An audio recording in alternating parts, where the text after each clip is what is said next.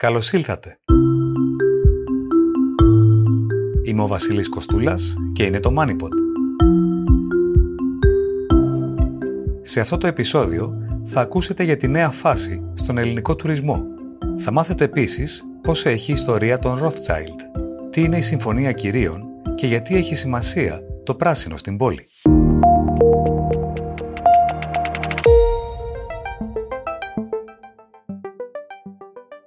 Πώς εξελίσσεται η κούρσα στον ελληνικό τουρισμό, τι τρέχει με τις τιμές και το προσωπικό; Και πού θα κάνουν διακοπές οι Έλληνες, είναι απειλή ο υπερτουρισμός; Το MoneyPod φιλοξενεί την διευθύνουσα σύμβουλο των Fire Resorts, αντιπρόεδρο του ΣΕΤΕ, Αγάπη Μπόκου.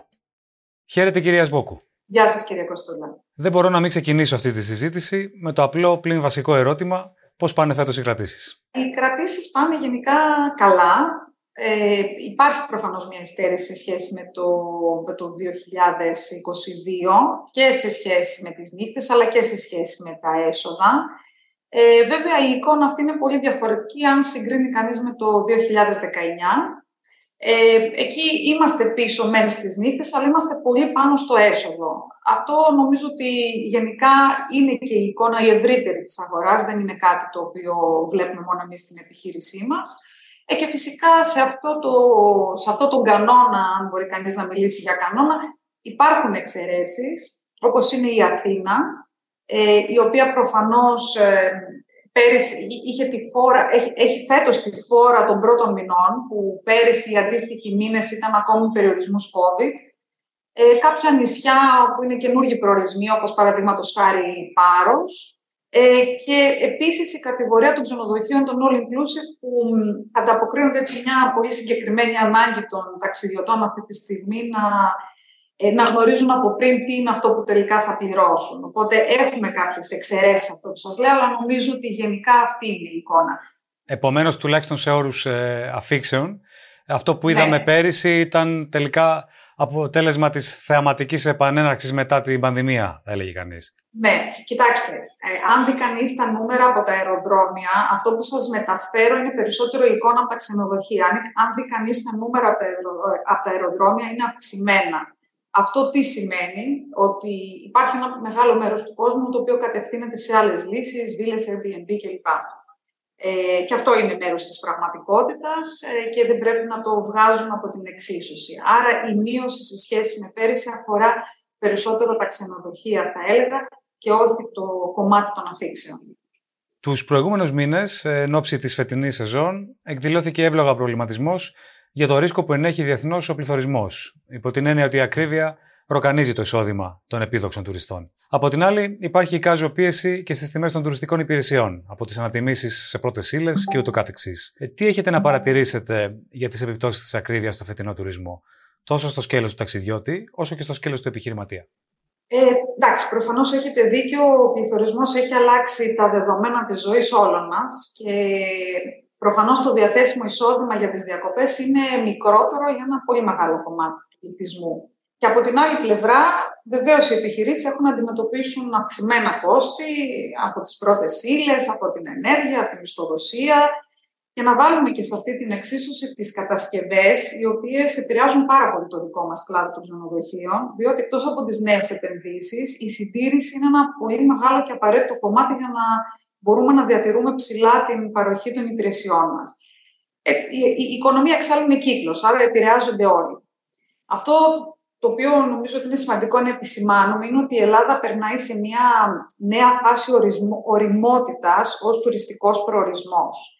Ε, κερδίθηκαν πολλά στοιχήματα τα προηγούμενα χρόνια ως προς την εικόνα μας προς τα έξω και ταυτοχρόνως έγιναν και πολλά και σημαντικά βήματα για την αναβάθμιση των ιδιωτικών υποδομών. Άρα όλο αυτό δεν μπορεί να συνεχίσει να εξισώνεται με την έννοια της Ελλάδας ως φτηνής πανέμορφης χώρας, διότι η Ελλάδα δεν είναι πια αυτό. Έχουμε ε, κάνει κινήσεις και έχουμε στοχεύσει όλα τα προηγούμενα χρόνια ε, σε μια αναβάθμιση, σε έναν πελάτη πιο ποιοτικό και νομίζω πολύ σωστά ε, έχει γίνει αυτό και είναι, πρέπει να είναι μια συνεχής επιδίωξη για όλους μας.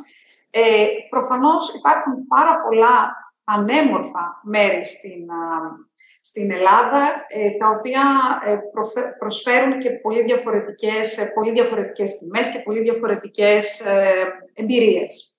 Γενικά όμως είναι έτσι όπως το, το παρουσιάζεται.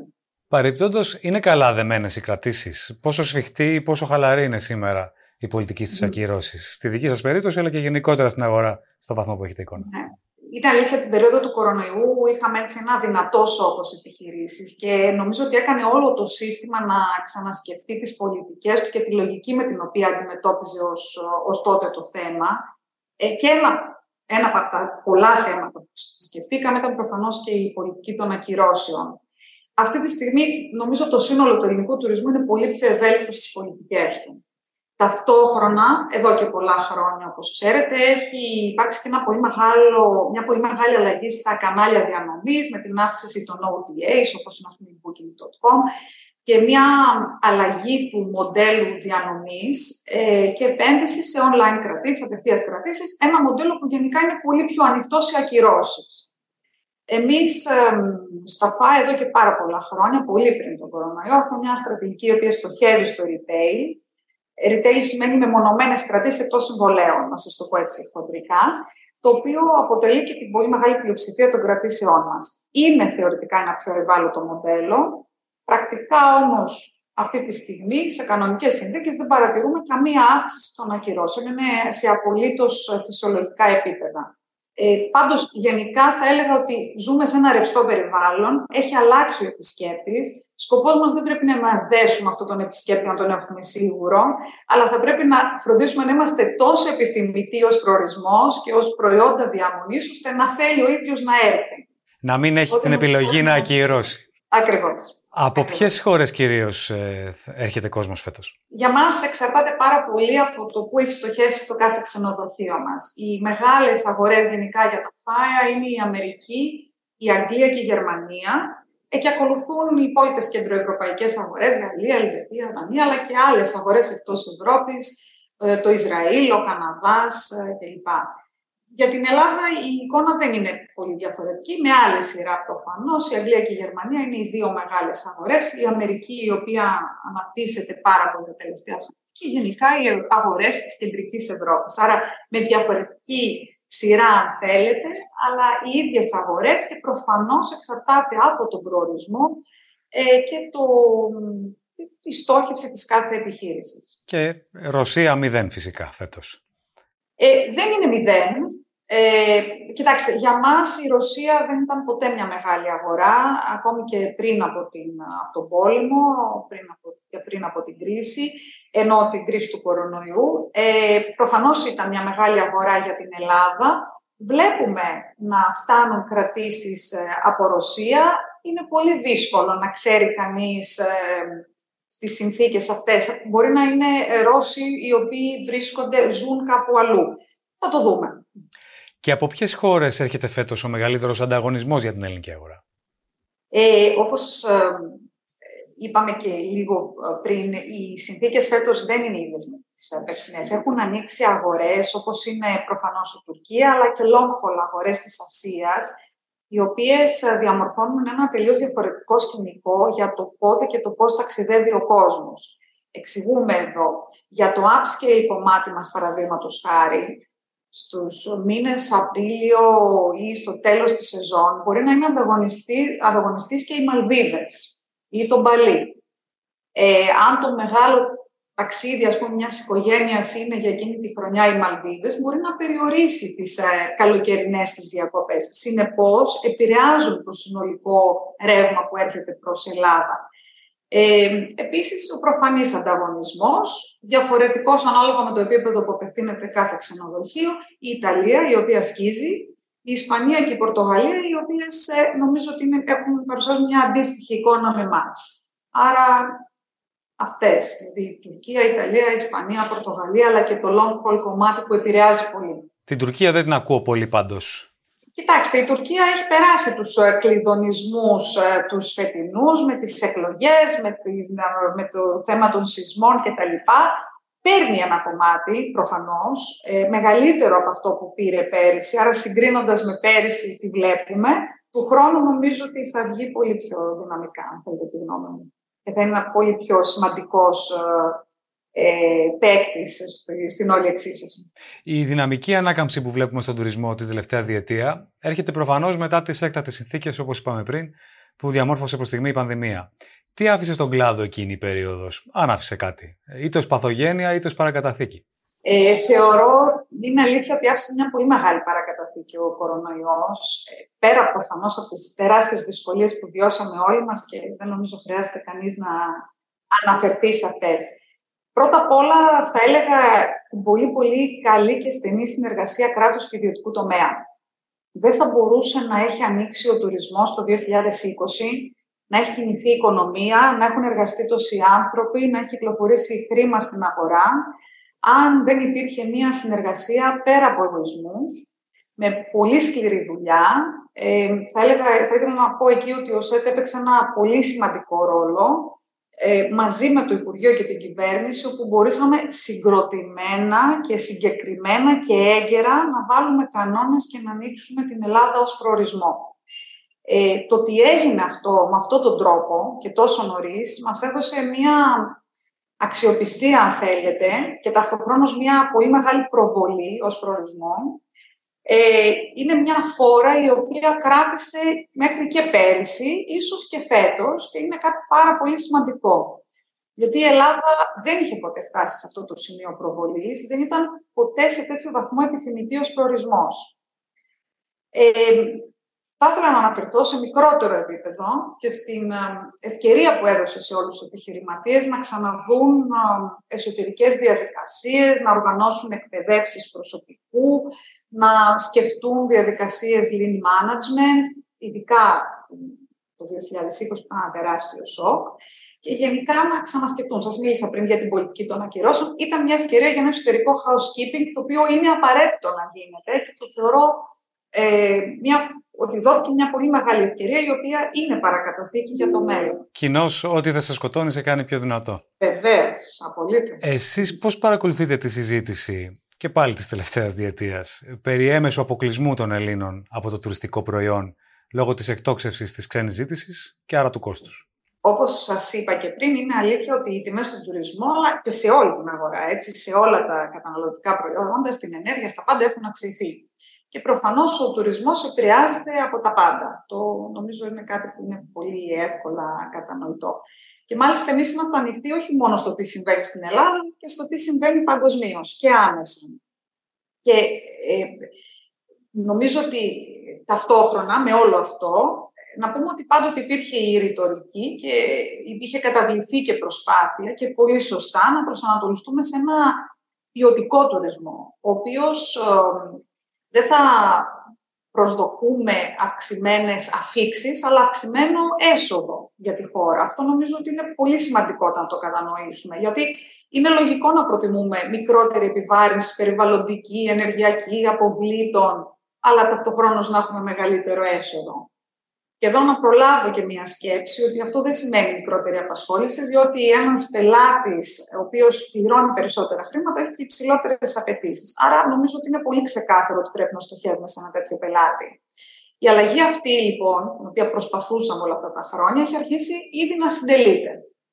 Και όπως και σας είπα και πριν, έχουμε μια πανέμορφη χώρα, έχουμε ένα πολύ καλό προϊόν, το οποίο δεν πρέπει να το πουλήσουμε φθηνά και δεν πρέπει να είμαστε και ενοχικοί ως προς αυτό. Θα ήταν χαζό να, το, να ανταγωνιζόμαστε, να γίνουμε commodity και να ανταγωνιζόμαστε σε επίπεδο τιμής όταν μπορούν πραγματικά να μας επιλέγουν για αυτό για το οποίο προσφέρουμε. Ε, και φυσικά, όπως σωστά επισημαίνεται, κάθε τι θετικό έχει και την αρνητική πλευρά. Προφανώς κάποιοι προορισμοί είναι απλησίαστοι, αποκλείουν μια μερίδα του κόσμου και δεν είναι κάτι ε, το οποίο κανείς θέλει, είναι όμως κάτι το οποίο συμβαίνει. Ωστόσο, θα πρέπει να πούμε ότι είμαστε τυχεροί, υπάρχουν πανέμορφα μέρη, πανέμορφα νησιά, πανέμορφες παραλίες στην Ελλάδα, αλλά και ε, τα βουνά μας και τόσοι πολύ όμορφοι προορισμοί, οι οποίοι είναι απολύτως προσιτοί και θα ωφελούνται και οι ίδιοι από τον ελληνικό τουρισμό, από τον εσωτερικό τουρισμό. Νομίζω ότι μπαίνουμε σε μια φάση οριμότητας ως τουριστικός προορισμός. Πρέπει να ανοίξουν κάποιες συζητήσεις ε, όρημα και συγκροτημένο, που θα μπορούμε να μιλάμε ανοιχτά για τα θέματα τα οποία μας απασχολούν, και να μπορούμε να βρούμε λύσεις. Ξαναβάζω στο επίκεντρο τη διαχείριση των προορισμών, γιατί θα πρέπει πραγματικά να, να είναι κάτι το οποίο θα είναι προτεραιότητα μας στο επόμενο διάστημα. Θεωρώ ότι είναι μια αλλαγή που φέρνει ένα ξεβόλεμα, θα ισορροπήσει όμως, πρέπει όμως να το αποδεχτούμε, να δούμε πώς το αντιμετωπίσουμε και να κρατήσουμε ψηλά τον πύχη ε, για την Ελλάδα ως προορισμό. Αυτό θα ωφελήσει πραγματικά όλη τη χώρα, όχι μόνο τους ανθρώπους οι οποίοι ε, ζουν από τον τουρισμό, γιατί το χρήμα από τον τουρισμό κυκλοφορεί στην οικονομία. Εν μέρη, ίσως έχετε ήδη απαντήσει κάποια πράγματα για την ακόλουθη ερώτηση. Για καιρό συζητούσαμε στην Ελλάδα την ανάγκη να ενισχύσουμε την ποιότητα και τον επαγγελματισμό του τουρισμού μας. Πού βρισκόμαστε σε αυτό το επίπεδο, ε, κατά τη γνώμη σας, ανεβάζει πραγματικά ποιότητα το τουριστικό προϊόν στην Ελλάδα, ή ακολουθεί και σήμερα τον εύκολο δρόμο για να αποκομίσει βραχυπρόθεσμα ωφέλη; Ποια είναι η μεγάλη εικόνα φυσικά; Κοιτάξτε, αυτή η συζήτηση είναι συνεχής και πρέπει να είναι συνεχής. Δεν μπορεί κανείς ποτέ να θεωρήσει ότι έφτασε. Ε, σαφώς, Ενδεχομένως, αν παίρνει ως σημεία αναφοράς ναι. κάποιες άλλες χώρες για να συγκρίνεται. Βέβαια, βέβαια. Ε, κοιτάξτε, έχει σίγουρα ανέβει το επίπεδο των καταλήμματων. Δηλαδή, αυτή τη στιγμή έχουμε προς το έξω μια εικόνα φρέσκου προϊόντος, έχουν γίνει ανακαινήσεις, έχουν γίνει καινούρια ξενοδοχεία. Υπάρχει μια διαφοροποίηση η οποία είναι αρκετά ικανοποιητική για την εικόνα της Ελλάδας. Άσχετα αν ακουμπάει πάντα, στη, έχει αναφορά, αν θέλετε, στην παράδοσή μας, πάντως είναι ένα προϊόν το οποίο δεν μπερδεύει με το προϊόν άλλων χωρών. Και αυτό νομίζω ότι είναι σημαντικό όσο αφορά το, το hardware πούμε, του ιδιωτικού τομέα. Όσο αφορά την παροχή υπηρεσιών, προφανώς και εδώ το επίπεδο έχει ανέβει σημαντικά. Υπάρχουν πολλοί νέοι άνθρωποι, και αυτό έχει πολύ μεγάλη σημασία, οι οποίοι αποφασίζουν να σπουδάσουν και να σταδιοδρομήσουν στον τουρισμό, δεν τον αντιμετωπίζουν ευκαιριακά και αυτό είναι πάρα πάρα πάρα πολύ ενθαρρυντικό και για το σήμερα αλλά και για το αύριο. Τώρα, ο τουρισμός, ε, θέλω να βάλω μια ανατελεία να πω ότι είναι ένας πολύ ευρύς τομέας και έτσι η εμπειρία του πελάτη είναι πολύ ευρία και είναι δύσκολο να την ελέγξεις. Δηλαδή, από την ώρα που προσγειώνεται, από τον καφέ που πίνει, από την τουαλέτα στο εστιατόριο, από την καθαριότητα της απλόστρα, τα σκουπίδια στο δρόμο, την καθαριότητα της θάλασσας, το ξενοδοχείο, την ασφάλεια στον δρόμο. Ένα σωρό πράγματα επηρεάζουν αυτή την εμπειρία. Δεν είναι εύκολο ε, να το ελέγξεις. Είναι δύσκολο να έχεις μια κοινή κατανόηση για το τι είναι το σωστό, το αποδεκτό, το επιθυμητό. Θέλει υποδομές, θέλει παιδεία και θέλει και σύμπνοια. Έχουμε δρόμο προφανώς πάρα πολύ. Ε, πιστεύω ότι ο ΣΕΤ έχει πάρα πολύ σημαντικό ρόλο να παίξει τα επόμενα χρόνια προς αυτή την κατεύθυνση. Νομίζω όμως ότι βρισκόμαστε σε μια καλή, πολύ καλή στιγμή να ανοίξουμε τη συζήτηση και να, να κάνουμε πραγματικά και ουσιαστικά βήματα προς, το, προς τη συνολική εμπειρία του πελάτη στην Ελλάδα. Ένα άλλο ζήτημα ασφαλώς είναι η επιβάρυνση των τοπικών κοινωνιών και υποδομών, ακόμη και του τοπικού περιβάλλοντος, μέσω της ηλικιώδου τουριστικής ανάπτυξης των τελευταίων ετών. Απασχολεί τους επιχειρηματίες του κλάδου αυτή η προβληματική; Ποια είναι η δική σας προσέγγιση, προς ποια κατεύθυνση θα πρέπει να κινηθούμε; Απολύτως, θα έλεγα. Ε, θα, σας, θα σας αναφερθώ, θα με επιτρέψετε να αναφερθώ σε ένα έτσι προσωπικό παράδειγμα για το τι κάνουμε στα ΦΑΙΑ. Αναλαμβάνοντας την εταιρεία και ε, έτσι στην εποχή που κάναμε και ένα repositioning μαζί με την αδερφή μου την Κωνσταντζα, βάλαμε ως προτεραιότητα ε, οι δύο από τις τρεις αξίες που μας πρεσβεύουν να είναι αυτό που ονομάζουμε consciousness και community. Ε, που έχουν την έννοια της, ε, της, της συνειδητότητας και του σεβασμού τόσο προς τον τόπο όσο και προς το φυσικό περιβάλλον και τις κοινωνίες στις οποίες δραστηριοποιούμαστε. Εμείς έχουμε μεγαλώσει στην Κρήτη, που βρίσκονται και τα ξενοδοχεία μας και προφανώς αγαπάμε πάρα πολύ το νησί, το αγαπάμε με πάθος και καταλαβαίνουμε ότι και πέρα από το συναισθηματικό μας δέσιμο και επιχειρηματικά Μόνο αν διατηρήσουμε τα τοπικά χαρακτηριστικά και την ομορφιά θα συνεχίσουμε να έχουμε ενδιαφέρον ως προορισμός. Ε, έτσι πήραμε μια πολύ μεγάλη απόφαση να όχι μόνο η συμμετοχή μας στις τοπικές κοινωνίες να μην είναι απλώς να τις αναδείξουμε και να τις προστατεύσουμε, αλλά να δώσουμε και ένα έμπρακτο παράδειγμα στον ελληνικό τουρισμό, όπου να μπορούμε να δείξουμε ότι μπορούμε να το πάμε ένα βήμα παραπέρα. Έτσι, το 2020 ε, ανοίξαμε μετά από μια πολύ ριζική ανακαίνιση, αλλά κάνοντας ένα συνολικό repositioning σε ένα από τα ξενοδοχεία μας, το Κρέταν Μάλια Πάρκ. Εκεί αποφασίσαμε να εφαρμόσουμε για την ε, ανακαίνιση αυτή, κανόνες βιωσιμότητας ως προς τα υλικά που επιλέξαμε, τους προμηθευτές, τα φωτοβολταϊκά τα οποία βάλαμε, τις αγγλίες θερμότητας για την παραγωγή ενέργειας και ζεστού νερού, για τα φυτά που επιλέξαμε ώστε να είναι τοπικά και να χρειάζονται λιγότερο νερό. Έχουμε πολιτικές αυτή τη στιγμή για τη διαχείριση των σκουπιδιών, των αποβλήτων, του νερού, των προμηθειών μας. Δεν χρησιμοποιούμε χημικά.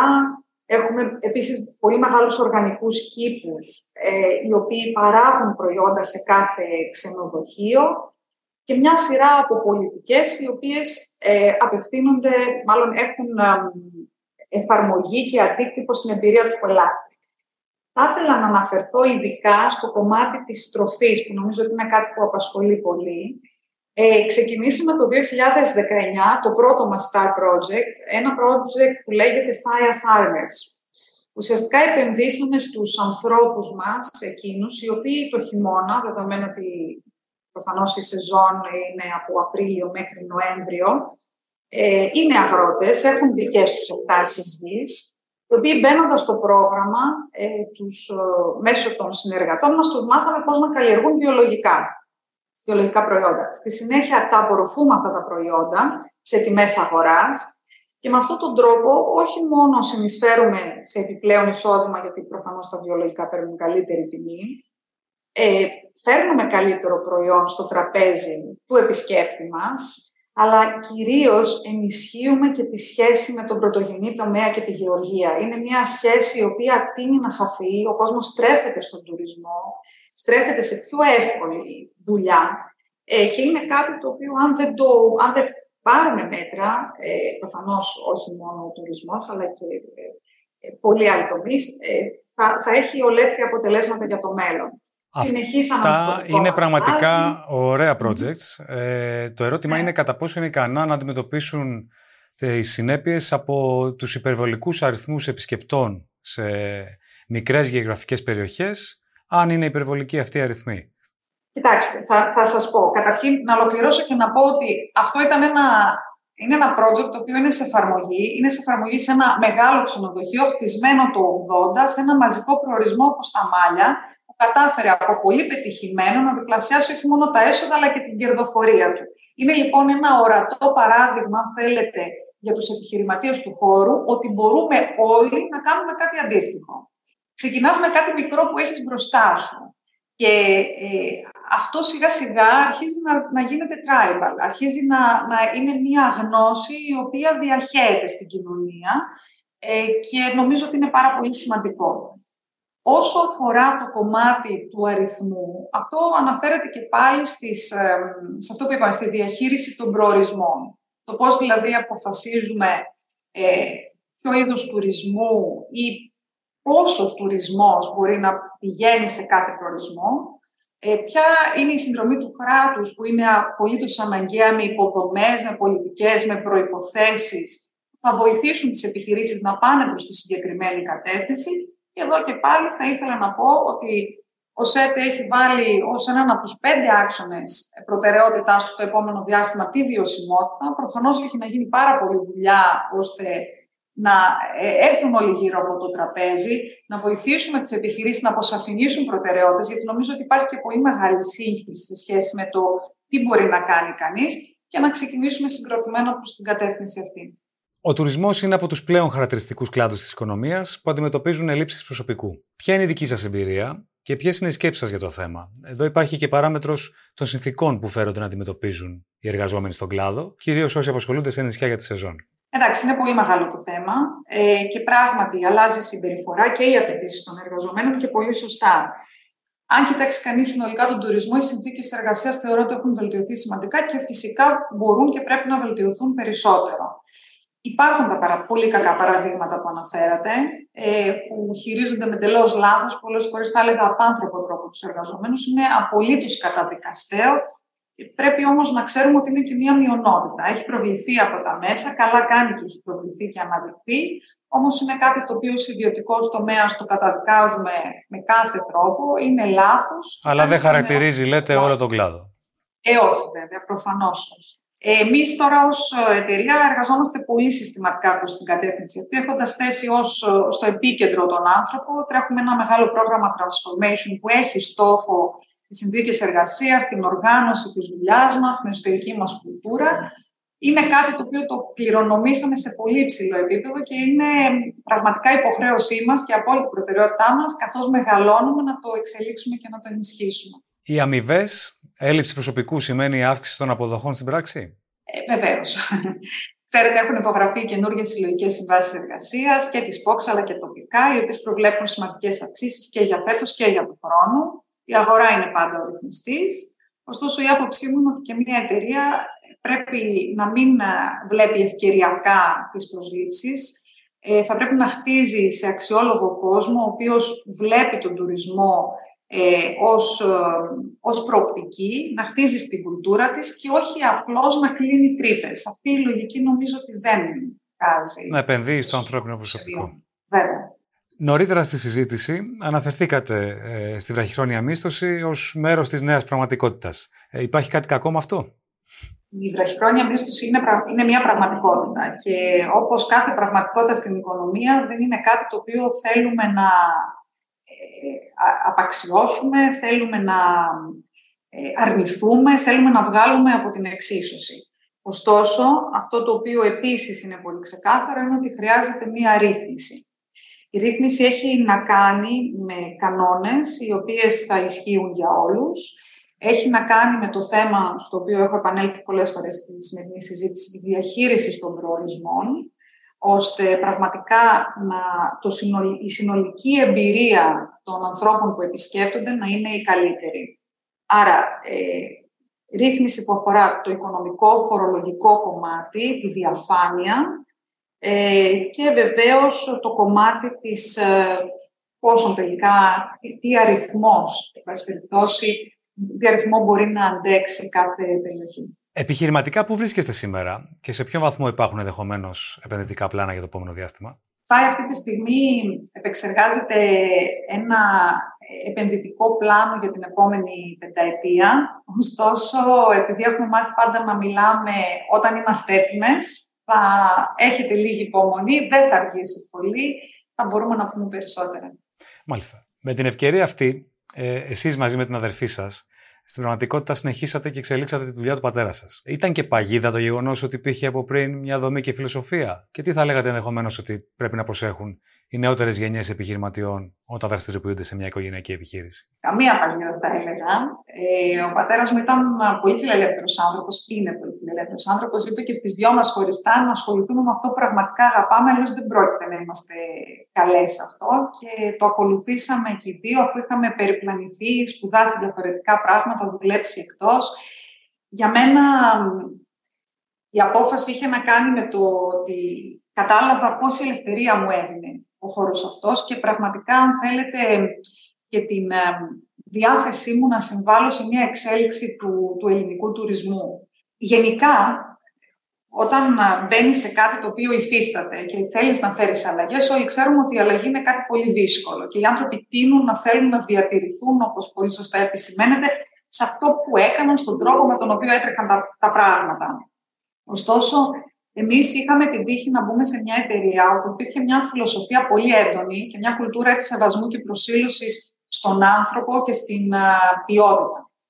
Αυτές είναι δύο αναλύωτες αρχές που εξακολουθούν να διέπουν και σήμερα τα πιστεύω μας. Ο σεβασμός στον άνθρωπο, στην κοινωνία, στο περιβάλλον, ε, και η προσήλωση στην ποιότητα είναι η πιο γερή μας κληρονομιά. Οπότε κάθε αλλαγή που σχεδιάζουμε είναι προς τον άξονα αυτό. Οπότε θα έλεγα ότι δεν ήταν καθόλου βαρύδι ή παγίδα. Όσο αφορά το γενικό και τη δεύτερη και τρίτη γενιά που μπαίνει πλέον στον τουρισμό, νομίζω ότι αυτό που θα μπορούσε κανείς να επισημάνει είναι ότι πρέπει να μπει με σεβασμό και από χαμηλά. Διότι ο τουρισμός δεν είναι μόνο η εξωτερική εικόνα, η βιτρίνα, είναι η σκληρή δουλειά πάρα πολλών ανθρώπων. Άρα η συμβουλή μου είναι επένδυση στους ανθρώπους μας με κάθε τρόπο, αλλιώς δεν πάμε πουθενά. Επίσης συνεργασία του επιχειρηματικού κόσμου για την αναβάθμιση των προορισμών. Είναι πραγματικά το μεγάλο μας στοίχημα. Μόνο έτσι θα μπορούμε να ελπίζουμε σε ποιοτικό τουρισμό. Κυρίας Σμπόκου, ευχαριστώ πολύ. Και εγώ σας ευχαριστώ πολύ. Ήταν χαρά μου. Ιστορία. Ίσως ο πιο διάσημος οίκος στον κόσμο. Η οικογένεια Rothschild είναι μια ισχυρή τραπεζική δυναστεία από τη Φραγκφούρτη και κατά καιρούς συγκαταλέγεται στις πλουσιότερες οικογένειες του πλανήτη. Ιδρύθηκε από τον Μάγερ Άμσελ Rothschild τον 18ο αιώνα και αναπτύχθηκε υπό τους πέντε γιους του, Νέιθαν, James, Σάλομον, Καρλ και Άμσελ. Ο Μάγερ Άμσελ πίστευε ότι η διατήρηση της επιχείρησης στην οικογένεια εξασφάλιζε την επιτυχία της στο μέλλον. Εκ του αποτελέσματος είχε δίκιο. Οι Rothschild έκαναν προσοδοφόρες επενδύσεις και απέκτησαν ισχυρή φήμη μέσα από τη χρηματοοικονομική τους διαχείριση σε όλη την Ευρώπη. Εκτός από τη γενέτειρά τους, τη Φραγκφούρτη, ανέπτυξαν υποκαταστήματα στο Λονδίνο, το Παρίσι, τη Βιέννη και την Νάπολη. Από την απλή εμπορία αγαθών και συναλλάγματος, μετακινήθηκαν στην εμπορική και ιδιωτική τραπεζική, στη διαχείριση περιουσιακών στοιχείων, στις συγχωνεύσεις και τις εξαγορές, στις ασφάλειες, στα επιχειρηματικά κεφάλαια, στις επενδύσεις και τα εμπορεύματα. Η οικογένεια έχει τοποθετήσει κεφάλαια σε μεγάλα έργα υποδομής όπως γέφυρες, σύραγγες και σιδηροδρόμους. Από τα πιο αξιοσημείωτα έργα της, ιστορικά, η διόρυγα του Σουέζ. Άλλες δραστηριότητες αφορούν ξενοδοχεία, μέσα ενημέρωσης, μεταφορές, ακόμη και το κρασί. Η οικογένεια επωφελήθηκε ιδιαίτερα κατά τη διάρκεια των Απολεόντιων πολέμων, βοηθώντας τη Βρετανική κυβέρνηση με τα οικονομικά της. Στη διαθήκη του, ο Μάγερ Rothschild προέβλεψε ότι οι τίτλοι και η περιουσία της οικογένειας μπορούσαν να μεταβιβαστούν μόνο μέσω ανδρών κληρονόμων, γεγονός που ενθάρρυνε τους γάμους μεταξύ των μελών της. Ο πλουσιότερος εν ζωή, Rothschild, είναι ο εξερευνητή και περιβαλλοντολόγος David Mayer de Rothschild. Η καθαρή περιουσία του εκτιμάται στο διόλου ευκαταφρόνητο ποσό των 10 δισεκατομμυρίων δολαρίων. Τι είναι η Συμφωνία Κυρίων; Όρος κατάλοιπο του παρελθόντος. Μια συμφωνία μεταξύ επιχειρηματιών, η οποία στηρίζεται στην καλή πίστη.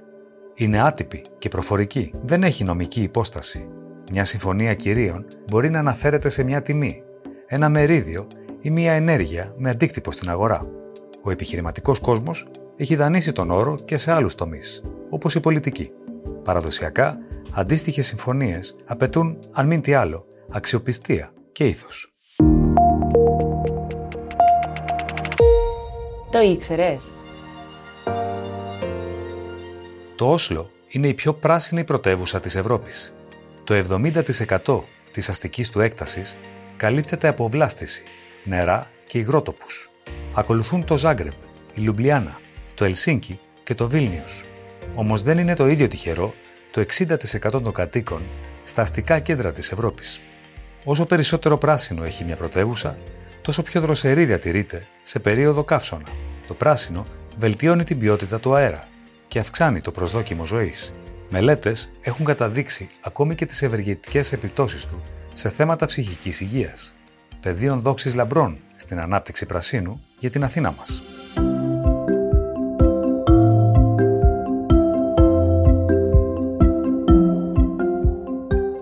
Ακούσατε το MoneyPod. Ακολουθήστε μας στο Spotify, τα Apple ή τα Google Podcasts. Ραντεβού ξανά την επόμενη Τετάρτη. Γεια και χαρά!